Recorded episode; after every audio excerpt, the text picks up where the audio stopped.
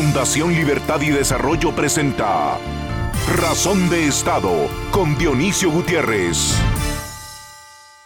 En un mundo en el que la globalización está a la deriva, el capitalismo bajo ataque y los valores de la democracia liberal están siendo atropellados, América Latina se encuentra huérfana ideológicamente, sin visión, sin rumbo, sin oferta política suficiente y perdida en los laberintos del socialismo y el nacionalpopulismo. La democracia liberal y el capitalismo no son perfectos, pero es el sistema que ha dado al mundo lo que el mundo tiene. Donde mandan el socialismo o el nacionalpopulismo reinan el autoritarismo, el subdesarrollo y la pérdida de libertades. Para el occidente desarrollado, algunos lo dicen, pero todos lo piensan, América Latina es débil y vulnerable, con pueblos llenos de ansiedad, enojo y frustración. Somos una región que está fuera de la foto global, ausente en los foros importantes. Por acción o por omisión, corremos el riesgo de terminar en la irrelevancia.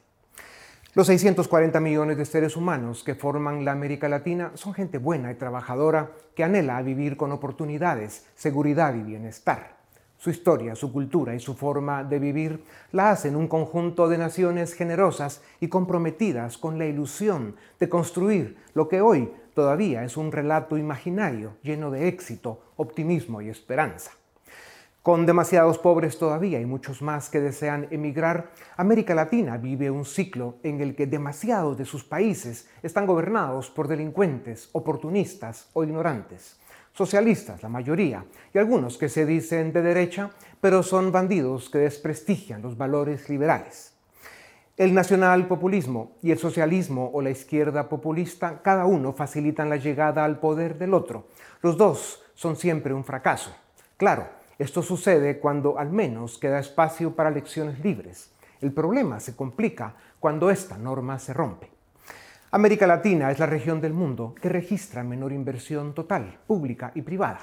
El Asia emergente, por ejemplo, está en más del doble en relación con el Producto Bruto. La fuga de capitales está en aumento, los índices socioeconómicos son malos, el clima nos golpea y la disrupción tecnológica es un tema ausente.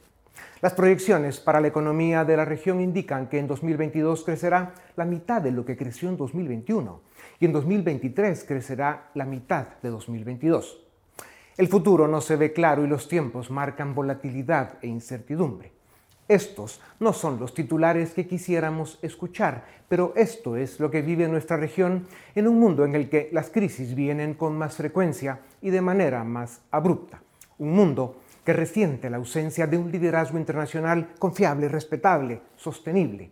Y así vemos pueblos eligiendo a sus verdugos en naciones donde las campañas políticas están llenas de ofertas vacías, palabras trampa y mentiras. Entonces, las preguntas obvias son, ¿Cómo salimos de este ciclo? ¿De dónde salen las ideas, las soluciones y el ánimo para resolver y avanzar? ¿Quiénes pueden recoger el testigo y asumir el compromiso para liderar el proceso de cambio? La respuesta siempre ha sido y será la misma, el ciudadano.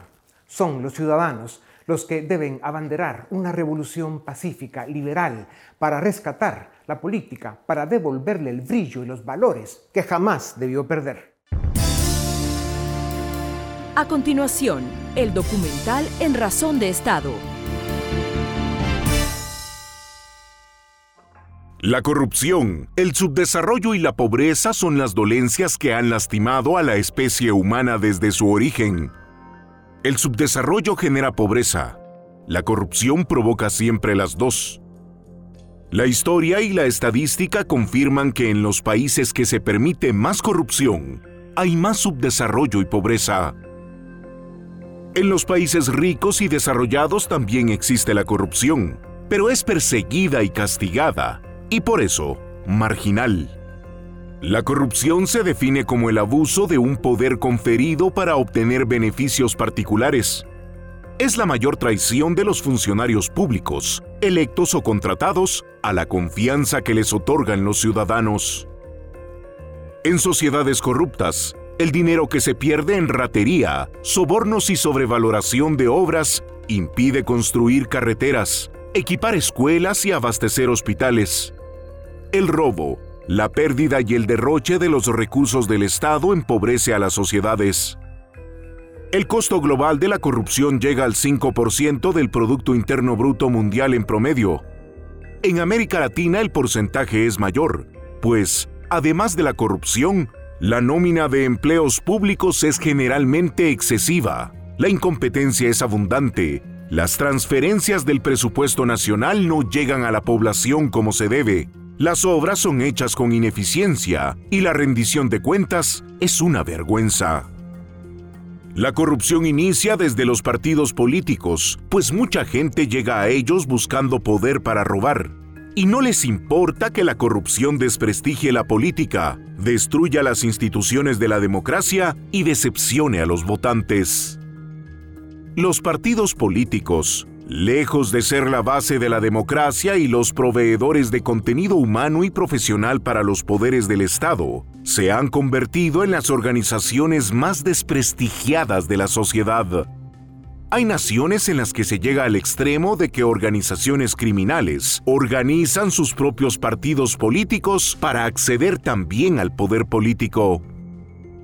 De los 19 países latinoamericanos medidos en el índice de percepción de la corrupción, 16 reprueban el examen. Únicamente Uruguay, Chile y Costa Rica califican como países relativamente transparentes y son a su vez las únicas tres democracias consolidadas de la región. Lejos de mostrar signos de mejora, el Barómetro Global de la Corrupción de 2019 mostraba que el 53% de latinoamericanos consideraba que la corrupción estaba empeorando en la región. El colmo es que uno de cada cinco latinoamericanos aceptó haber pagado sobornos para tener acceso a servicios básicos como educación, salud y seguridad. La corrupción y el subdesarrollo van de la mano. No es casualidad que el país con mayor percepción de corrupción del hemisferio occidental sea Venezuela. Hoy, una de las naciones más empobrecidas del planeta. Las democracias latinoamericanas viven las horas más bajas de los últimos 40 años. Expertos solo reconocen como honrosas excepciones a la calle Pou de Uruguay, Guillermo Lazo de Ecuador, Abinader de República Dominicana y algún otro que podría ser parte de esta exclusiva lista. Lo que está claro es que somos una región huérfana de liderazgos, soluciones e instituciones democráticas respetables y respetadas. Y está más claro aún que, si América Latina quiere volver al rumbo del desarrollo y la prosperidad, necesita rescatar los valores de la democracia liberal, la división de poderes y el Estado de Derecho, el único sistema que, a pesar de sus vacíos e imperfecciones, ha demostrado ser capaz de aliviar las dolencias que han lastimado a la especie humana a través de la historia. A continuación, una entrevista exclusiva en Razón de Estado. A través de la historia de la humanidad, eh, uno de los fenómenos que más ha destrozado ilusiones, esperanzas, naciones, democracias, es la corrupción. Uno de los fenómenos más brutales que hasta nuestros días eh, ha provocado que las naciones vivan en conflicto, en pobreza, en subdesarrollo eh, la corrupción es el veneno de la democracia y lamentablemente es un virus demasiado común, especialmente en la clase política de América Latina. Para hablar sobre el tema de la corrupción y el costo que tiene para el presente y el futuro de nuestros países, para hablar de lo que está sucediendo en estos tiempos en Brasil y, y también para revisar un poco la trayectoria de un personaje que ya es legendario en el mundo por su lucha contra la corrupción, tengo el privilegio de presentarles al juez federal de Brasil de 1996 a 2008, Sergio Moro. Hoy es senador, fue candidato presidencial. Eh, la persecución que logró hacer por el famoso caso de Lavallato que contaminó de corrupción a toda la América Latina, eh, los casos que él logró presentar a través del esfuerzo que se hizo, valiente, decidido, para luchar contra la corrupción y acabar con la impunidad, pues tiene a docenas de personajes de Iberoamérica en la cárcel. Senador Moro, bienvenido a Razón de Estado. Es un privilegio saludarlo. Muchas gracias, muchas gracias Dionisio por estar aquí y tener la oportunidad de poder hablar con su público. Gracias, eh, senador. ¿Por qué es tan mala y tan destructiva la corrupción para las sociedades y para la democracia? Bueno, la corrupción afecta un fundamento esencial para la democracia, que es la confianza. La democracia se basa en la confianza entre el representante y el representado. Entonces nosotros elegimos personas que nos representan en el Ejecutivo, en el Congreso, y la corrupción representa exactamente eso, una pérdida de la confianza. Es un abuso de poder para beneficios privados. Esa es de hecho la definición que es utilizada por Transparencia Internacional. Cuando la corrupción es diseminada, existe un sistema de corrupción que fue exactamente lo que fue identificado en la investigación de la operación Lavallato.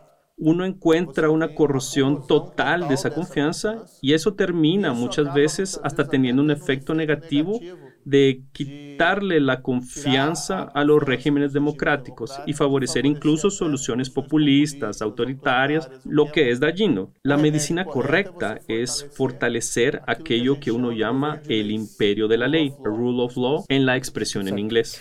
Senador, usted comprendió algo que, muy pocos comprenden en América Latina, que es la importancia del Estado de Derecho, del respeto a la ley, y que, la, impunidad pues, no sea esa, práctica que tanta frustración y desencanto crea con la democracia y con la justicia.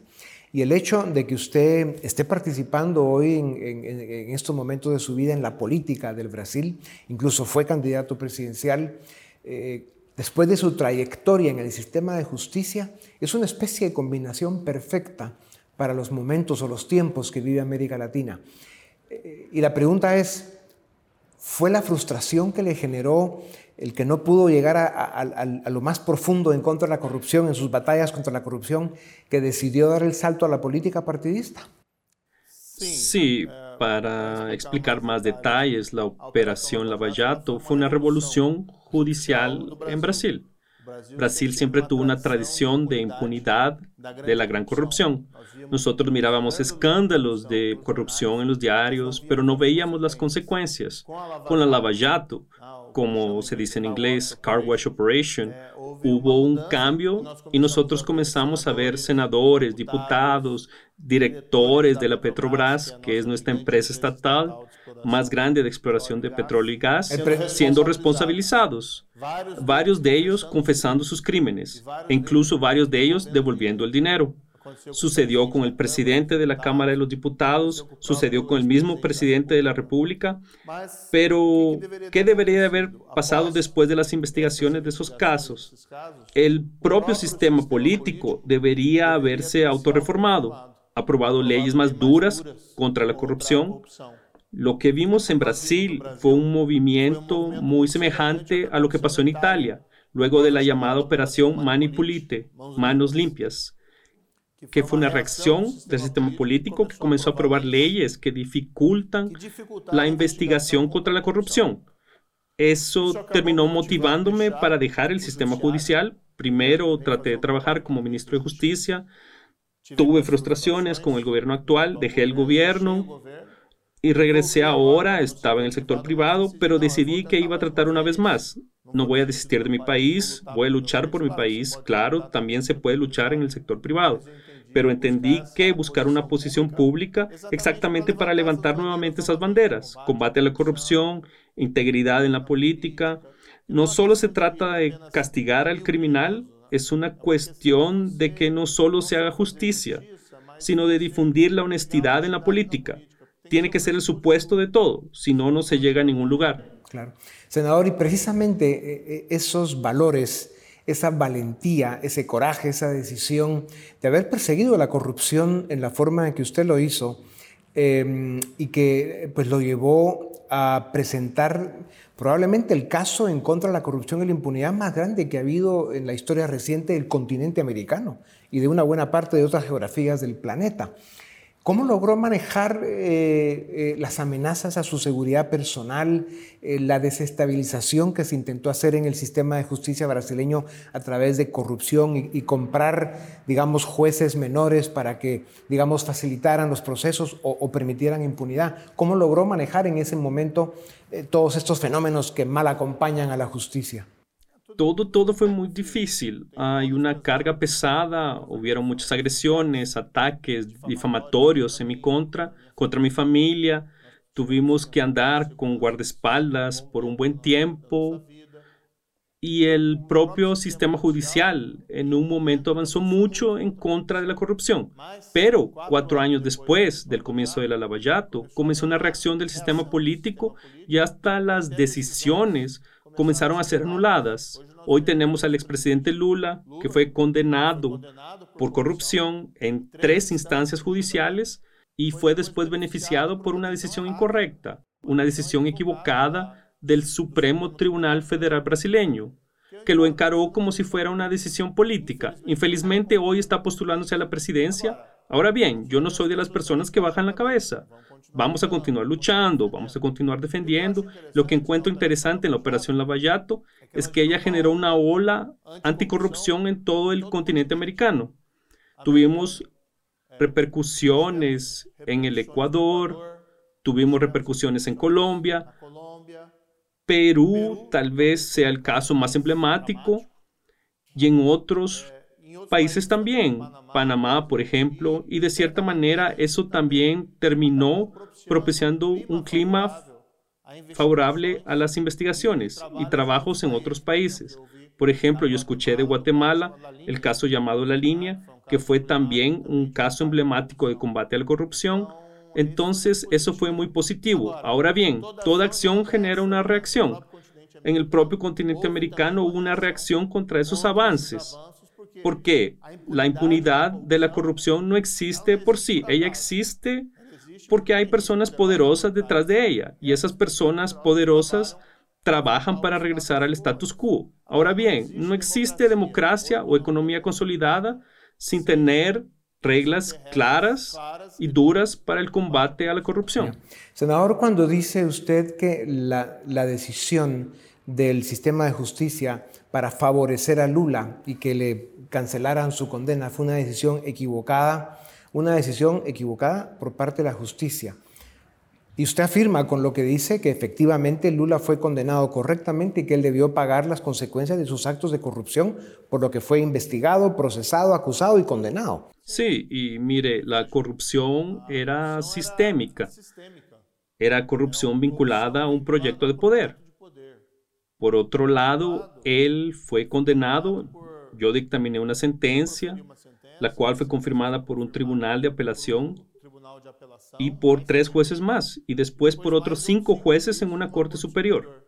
La decisión del Supremo Tribunal Federal brasileño llegó tres años después. Incluso Lula ya había cumplido parte de la pena y es una decisión basada en tecnicismos. No apunta que Lula es inocente, nadie afirma eso, que Lula es inocente. Debería de haber sido juzgado en otro lugar, hubo una persecución contra Lula y en el fondo no hubo ninguna persecución. Infelizmente es el sistema político queriendo impunidad y tratando de regresar a aquel status quo de Latinoamérica que es crimen sin castigo. Así es.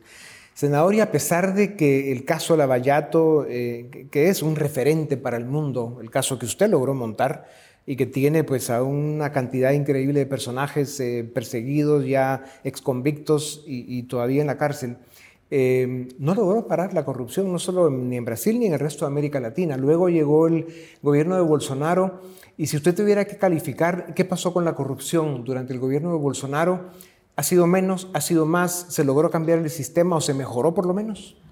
Vea, es muy difícil hacer comparaciones porque la corrupción es un crimen invisible que nosotros conseguimos descubrir con mucha dificultad por medio de la investigación de la Lavallato. Yo fui ministro de Justicia del gobierno Bolsonaro, pero dejé el cargo de, después de un año, más o menos un año, seis meses, porque también me quedé frustrado por la falta de avances en esa área y falta de apoyo real del presidente para ese tema.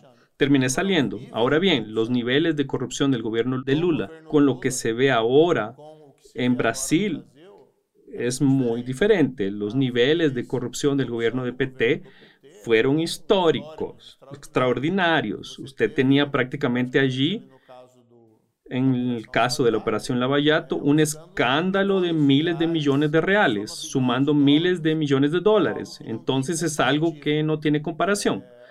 No es en tanto lo que estamos tratando de hacer ahora. Estoy yendo al Congreso y una de las banderas es el regreso al combate a la corrupción. Tenemos que aprobar nuevas leyes para generar condiciones necesarias para tener más investigaciones y condenas rigurosas para personas que cometieron corrupción, pero los niveles de corrupción del gobierno de Lula son evidentemente mucho más grandes que cualquier otra cosa que se haya visto. Claro, la gente en general no entiende esas diferencias y, como hoy es muy fácil desde las redes sociales decir cualquier cosa, pues las, las etiquetas pues al final eh, no identifican de qué tamaño son, pero sin duda alguna la historia tiene muy bien registrado que los niveles de corrupción en los gobiernos de Lula pues fueron realmente algo gigantesco comparado con lo que pueda seguir sucediendo. Senador, estamos a pocas horas ya de, la segunda vuelta electoral en Brasil. ¿Quién gana? Mire, va a ser una elección cerrada. Quien gane ganará por un pequeño margen. Por lo menos eso es el escenario al día de hoy, a pocos días de las elecciones. Lo que hemos visto actualmente son los números de las encuestas del expresidente Lula cayendo y los números del actual presidente Bolsonaro subiendo. Entonces hay un posible cambio, pero sería prematuro hacer cualquier tipo de afirmación. No quiero ser adivino. Yo terminé asumiendo una posición contra Lula, contra el regreso del PT al poder, tanto por los escándalos de corrupción como también por el hecho de la propuesta económica de Lula y el PT a mi punto de vista, desastrosa para Brasil. Yo creo en una economía liberal que es impulsada por el sector privado y también pienso que el regreso de Lula al poder sería malo no solo para Brasil, sino para toda la región, porque la esfera de influencia del gobierno de Lula en aquella época fue, de cierta forma, también basada en los escándalos de corrupción, entonces eso sería pésimo para la región. Senador, otra de, las caras terribles de los dos gobiernos de Lula en Brasil no solo fue la corrupción interna y la forma en que debilitó las instituciones democráticas de Brasil, también es grave terrible, lamentable, la forma en que Lula contaminó las democracias del resto de América Latina. No solo con corrupción, por, por las conexiones que habían, sino con esa complicidad y con esa permisividad que tuvo con los movimientos populistas. Chávez en Venezuela, eh, Kirchner en Argentina, Evo Morales en Bolivia, Correa en Ecuador que eran eh, gobiernos populistas de izquierda, que además tenían intenciones de destruir el proceso democrático y perpetuarse en el poder, como lo han hecho de alguna manera algunos, sobre todo en el caso de Venezuela. Eh, si Lula gana, él regresará a esa agenda intervencionista y manipuladora que tanto daño le hizo a América Latina? ¿O cree usted, senador, de que él se concentrará más en los problemas internos de Brasil? Mire, es difícil anticipar y yo quiero dejar claro también en relación a lo anterior, yo pretendo ser un senador independiente. Yo asumí la posición contra Lula, que significa un apoyo indirecto a Bolsonaro, ¿ok? Pero yo también tengo críticas en relación al gobierno de Bolsonaro y me voy a mantener independiente en el gobierno futuro. Ahora bien, en relación a la pregunta que usted mencionó, uno de los grandes problemas y críticas que Lula recibe es que aún al día de hoy él hace elogios a Nicaragua de Daniel Ortega. Él aún tiene aprecio por el régimen cerrado de Cuba, todavía hace elogios a Maduro. Entonces, la percepción que tenemos es que no existe un compromiso con la democracia en el continente latinoamericano. Eso debe ser un punto fundamental. Claro que cada país tiene su autodeterminación y debe solucionar sus propios problemas, pero algunas posiciones deben ser claras. Claro, nadie debe intervenir en Venezuela, por ejemplo, pero debe por lo menos condenar el sufrimiento del pueblo venezolano. Debemos cuestionar la persecución que Ortega hace contra las instituciones en Nicaragua, hasta las iglesias parece que están siendo cerradas o algo parecido. Creo que eso es un punto fundamental, principalmente en el continente americano. Para Brasil y para América Latina, la historia del juez Moro eh, ha sido grande, generó serie de televisión El Mecanismo, una serie extraordinaria que está en Netflix, muy recomendable. Además entiendo por gente que conozco que tiene muchas similitudes, que sí lograron acercarse a muchos de los detalles que ustedes vivieron en, esa tenebrosa aventura, ¿no? pero en la que hicieron historia por la justicia en contra de la impunidad en América Latina y en el mundo. Pregunta, senador, eh, ¿va a ver Brasil a Sergio Moro de candidato presidencial otra vez? Eh, ¿Lo necesitamos? No, eso es muy prematuro. La verdad, yo recién fui electo senador y competí contra el candidato de Lula y contra el candidato de Bolsonaro. Gané como alternativa en mi estado, era solamente una plaza para cada estado en esa elección y mi objetivo es hacer un buen mandato como senador tomaré un poco de libertad creativa, me siento en esas películas de Roma y el Senado.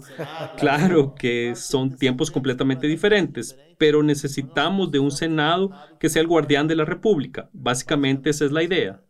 Ya. En todo caso, em, necesitamos en América Latina que Brasil tenga una democracia fuerte, que su crecimiento económico sea estable, sólido, porque tiene las condiciones para la inversión y la creación de oportunidades. Es el país más grande de América Latina, es nuestro hermano mayor, y aquí estamos hablando en, portugués y en español y nos comunicamos perfectamente. Pero en todo caso, eh, senador, si, si eh, el resultado de las elecciones es demasiado cerrado, no hay peligro que el que supuestamente pierda por unos cuantos votos nada más pueda alegar fraude electoral y que eso lleve a Brasil a un momento de gran inestabilidad? No, yo creo que aunque el resultado sea cerrado, Brasil tiene instituciones sólidas que van a prevalecer frente a cualquier tipo de turbulencia. Entonces tenemos que defender la integridad de nuestras elecciones y la integridad de nuestra democracia. O sea, el sistema electoral funciona correctamente. Mire, como todo sistema electoral, nunca todo es perfecto. Nunca hubo en la historia de las urnas electrónicas un fraude comprobado. Entonces, estamos luchando por los resultados electorales que creemos que son los mejores para el país, que es la derrota de Lula, y esperamos que eso sea reflejado en las elecciones. Ya. Pues, senador Moro, Brasil y América Latina y el mundo quisieran ver eh, al que fue el gran juez Moro que hizo historia eh, para la justicia en América Latina y el mundo, que hoy es senador, lo queremos ver algún día de presidente de Brasil. Eh, bueno, eso es un poco de especulación. Vamos a cuidar del mandato de senador. Muchísimas gracias, senador. Está bien. Un privilegio. Gracias, gracias. Y, mucha suerte en las batallas que vienen, que sin duda serán unas cuantas. Muchas gracias. A ustedes también gracias por acompañarnos una vez más. Esto es Razón de Estado. A continuación, el debate en Razón de Estado.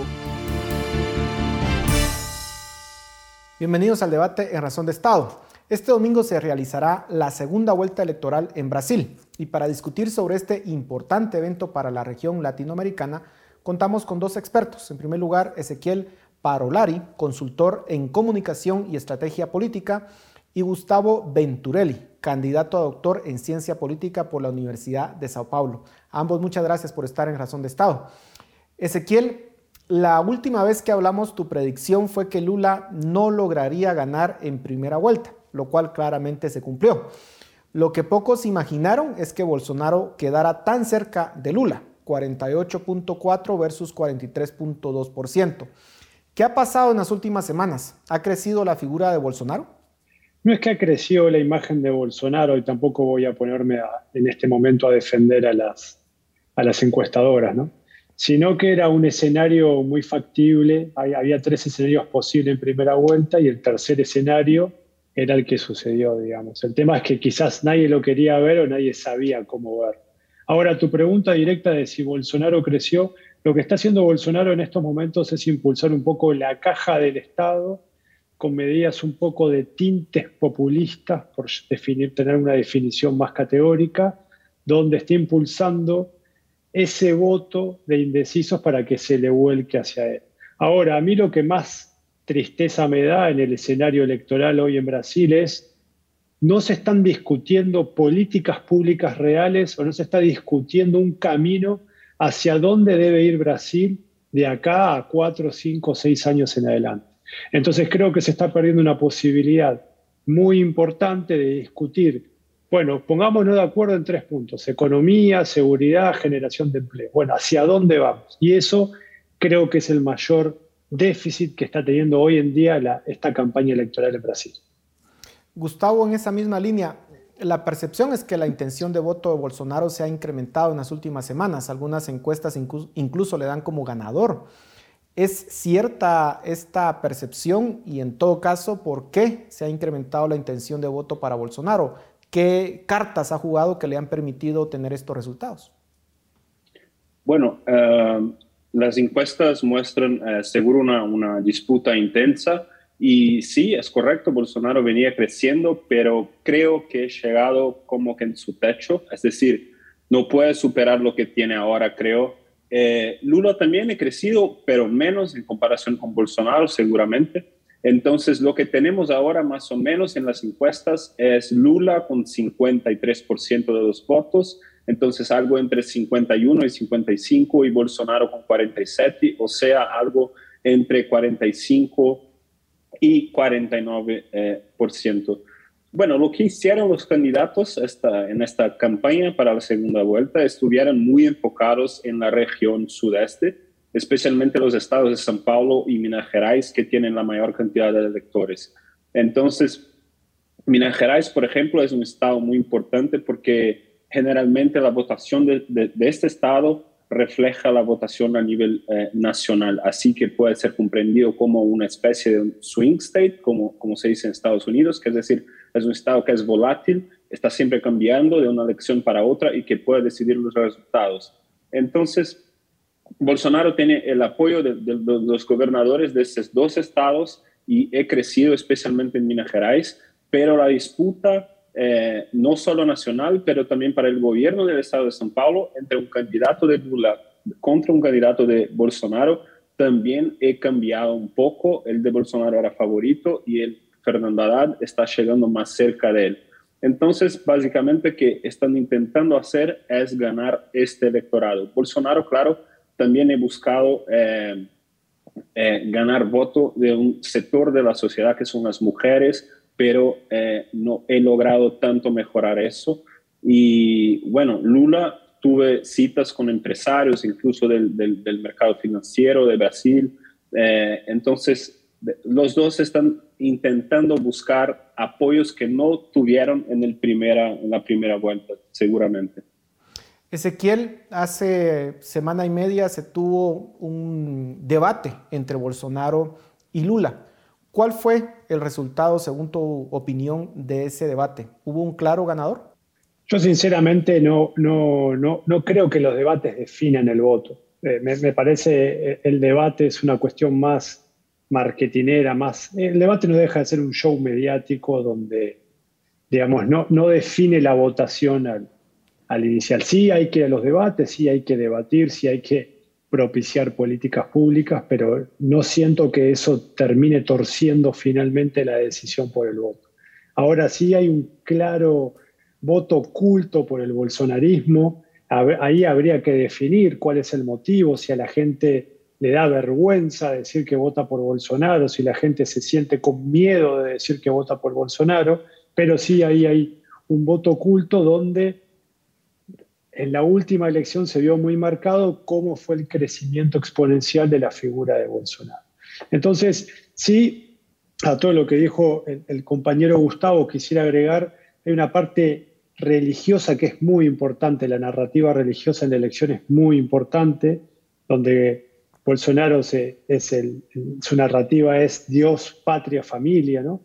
Entonces, claro, dentro de su narrativa lo lleva a Lula una hiperpolarización donde él sería como el marxista que va a prender fuego a las iglesias, donde Lula está a favor del aborto. Entonces, en esa narrativa tan hiperpolarizada, tan fragmentada también, es donde el electorado debe posicionarse.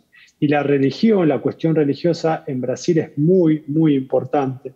Y es donde siento que a última instancia están jugando sus últimas cartas cada uno de los candidatos para poder hacer como ese cachol de, digamos, agarrar todo ese núcleo de votantes que en estos momentos donde están tan parejos, cada voto cuenta y es realmente muy importante. Gustavo, el tema de corrupción, obviamente por los casos que tuvo en su contra Lula, y el tema del medio ambiente, porque supuestamente Bolsonaro ha sido sumamente permisivo en las Amazonas para el tema de deforestación y explotación de recursos naturales, han sido temas importantes de campaña. ¿Cuál de los dos temas según tu opinión, pesa más para el votante medio de Brasil? Eso es una, una cuestión difícil. Yo diría que eh, los casos de corrupción de PT, aunque tuvieran un efecto muy fuerte en 2018, por, venimos de Lava Jato, el impeachment de Dilma Rousseff, entonces todos esos casos seguramente eh, eh, alimentaron este sentimiento, este fenómeno que se, que se llama antipetismo, que son esos, la, gente que está de contra el PT, que es una, una identificación negativa al partido. No es que, que, están votando por Bolsonaro necesariamente, pero en vez están votando de contra el PT. Entonces, eso sí eh, sale muy mal para Lula. Incluso en el último debate que comentaron ustedes ahora, el último bloque especialmente que tuve este tema de corrupción fue, fue el peor para Lula porque todavía creo que parece que no tiene una, una, respuesta satisfactoria para los casos de corrupción de su gobierno. Por otro lado, seguramente la cuestión de Amazonia para Bolsonaro eh, sale muy pesado, porque su ministro del, del, ambiente eh, eh, tuvo como políticas muy, muy malas, entonces la gente lo ve muy, muy mal en ese sentido. Pero yo diría que se ve cuando las encuestas preguntan qué tema es el más importante ahora para, para que definas tu voto. Siempre dicen como economía, que es una de las tesis más fuertes dentro de la ciencia política, que un, gobierno que va bien en la economía logra la reelección. Eh, por la pandemia todavía salud aparece como un tema que es importante, pero eh, eh, de manera muy interesante corrupción siempre está muy abajo. Es poca la gente que dice que, elige su candidato eh, por un motivo como este. Interesantísimo.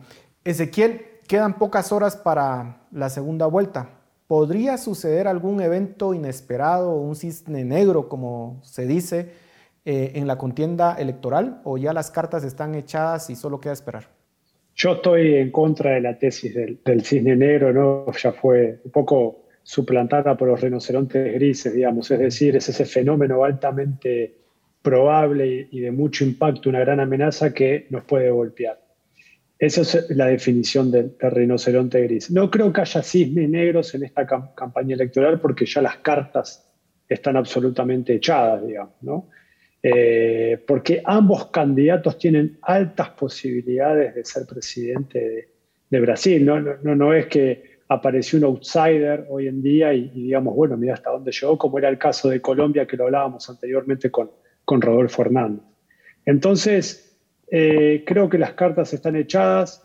A mí me da mucha tristeza cómo se hiperpolarizó la, elección. Hay, mucha violencia, hay demasiada violencia en, esta contienda electoral y eso perjudica mucho el proceso democrático.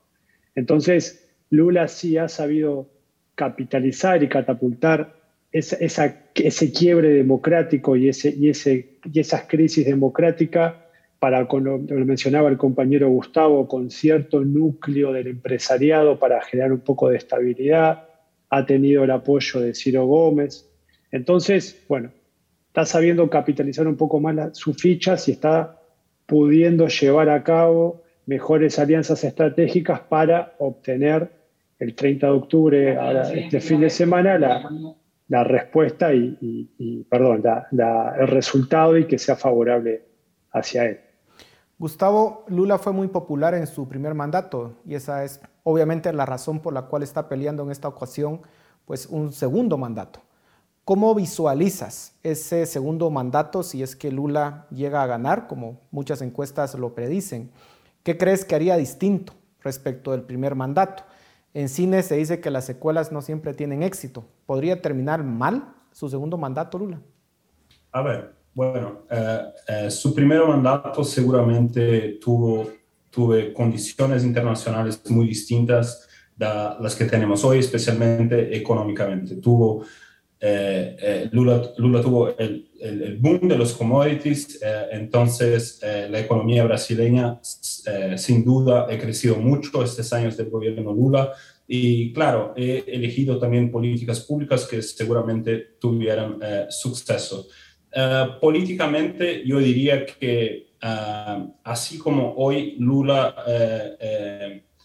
tiene este, un, Congreso que es muy de derecha. El, partido de Bolsonaro tuvo mucho suceso en las elecciones legislativas, entonces tiene 99 diputados. Eh, entonces la, la, derecha es la, la, mayor derecha del Congreso en la historia de Brasil, pero eh, Lula es un político muy hábil y, y, seguramente va a lograr construir una mayoría para que pueda aprobar, aprobar su agenda en el Congreso. En términos de los programas, como decía Ezequiel, eh, la disputa y la polarización de estas elecciones fueron muy afectivas. Entonces, eh, no estaban hablando mucho de programas y más una troca de acusaciones. Estaba una cosa más como no somos adversarios políticos, somos casi como enemigos. Eh, pero yo creo que Lula viene a intentar uh, restablecer programas que tenía en su gobierno que Bolsonaro uh, no ha continuado. Y bueno, uh, es decir, seguramente va a construir un gobierno que, que va a juntar mucha gente de distintos lados del espectro ideológico. Entonces, más que un gobierno de Lula, va a ser un gobierno de su coalición que va a tener gente desde la izquierda y posiblemente hasta la derecha, como tuve en otros gobiernos también. Ezequiel, ¿cuál es tu visión de un segundo mandato de Lula? Sobre todo con algo que ha mencionado Gustavo, que es que pues, va a tener un Congreso desfavorable. ¿Logrará realmente eh, hacer esas alianzas que menciona Gustavo? Iría por, bueno, iría por su tercer eh, mandato Lula. Eh, es muy difícil pronosticar por qué, porque hay una cuestión económica que es clave. El mundo hoy en el 2022 no es lo mismo que en el 2003 o en toda la década de, lo que va del 2000 al 2010. Son dos mundos absolutamente diferentes, totalmente opuestos. Esto, en este mundo no hay una mirada hacia América Latina como si lo había en ese momento. Entonces, tiene que haber como bien lo mencionaba, muchos acuerdos políticos, que creo que la clave va a ir por ahí, ¿no? Que lo deje, tiene que garantizar la gobernabilidad. Si no se garantiza la gobernabilidad, Brasil va a ser un país políticamente hablando eh, inviable. ¿Por qué? Porque cada cosa que quiera hacer Lula va a ser opuesta en el Congreso, entonces no se van a dar, va a estar todo el tiempo trabándose, trabándose y la democracia no va a tener como su circuito para poder gobernar. Entonces, lo que tiene que garantizar Lula, si es que llega a la, a la presidencia, es mucha política, muchos acuerdos políticos y pensar muy bien sus medidas económicas. ¿Por qué? Porque si la economía no, no se mantiene o hay un decrecimiento económico, la sociedad se le va a empezar a venir en contra, entonces va a tener crisis política y crisis económica, que eso es caos absoluto. Entonces va a tener que consensuar ambas, ambas posturas para poder tener una buena gobernabilidad y llegar lo mejor posible al 2026. Gustavo, eh, con ese giro hacia la izquierda que está dando la región, ¿Qué impacto tendría eh, en América Latina si Lula queda como presidente, considerando que Brasil es la economía más grande de América Latina? ¿Haría alianzas como las que realizó en sus primeros dos mandatos? Bueno, yo creo que eh, el impacto de Brasil en Latinoamérica seguramente siempre fue eh, muy, muy grande porque, bueno, es el país más grande del continente, y sí, Lula seguramente eh, tiene eh, eh, que quizás mejorar las relaciones exteriores de Brasil que estuvieran en el gobierno Bolsonaro muy orientadas ideológicamente. Entonces, por ejemplo, cuando Fernández gana Argentina, Bolsonaro se tarda a, felicitarlo, a reconocer su victoria, lo mismo con Boric, lo mismo con, con Petro, ahora Colombia. Entonces, yo creo que que las afinidades ideológicas sí pueden eh, hacer con que estas relaciones sean más, más fáciles.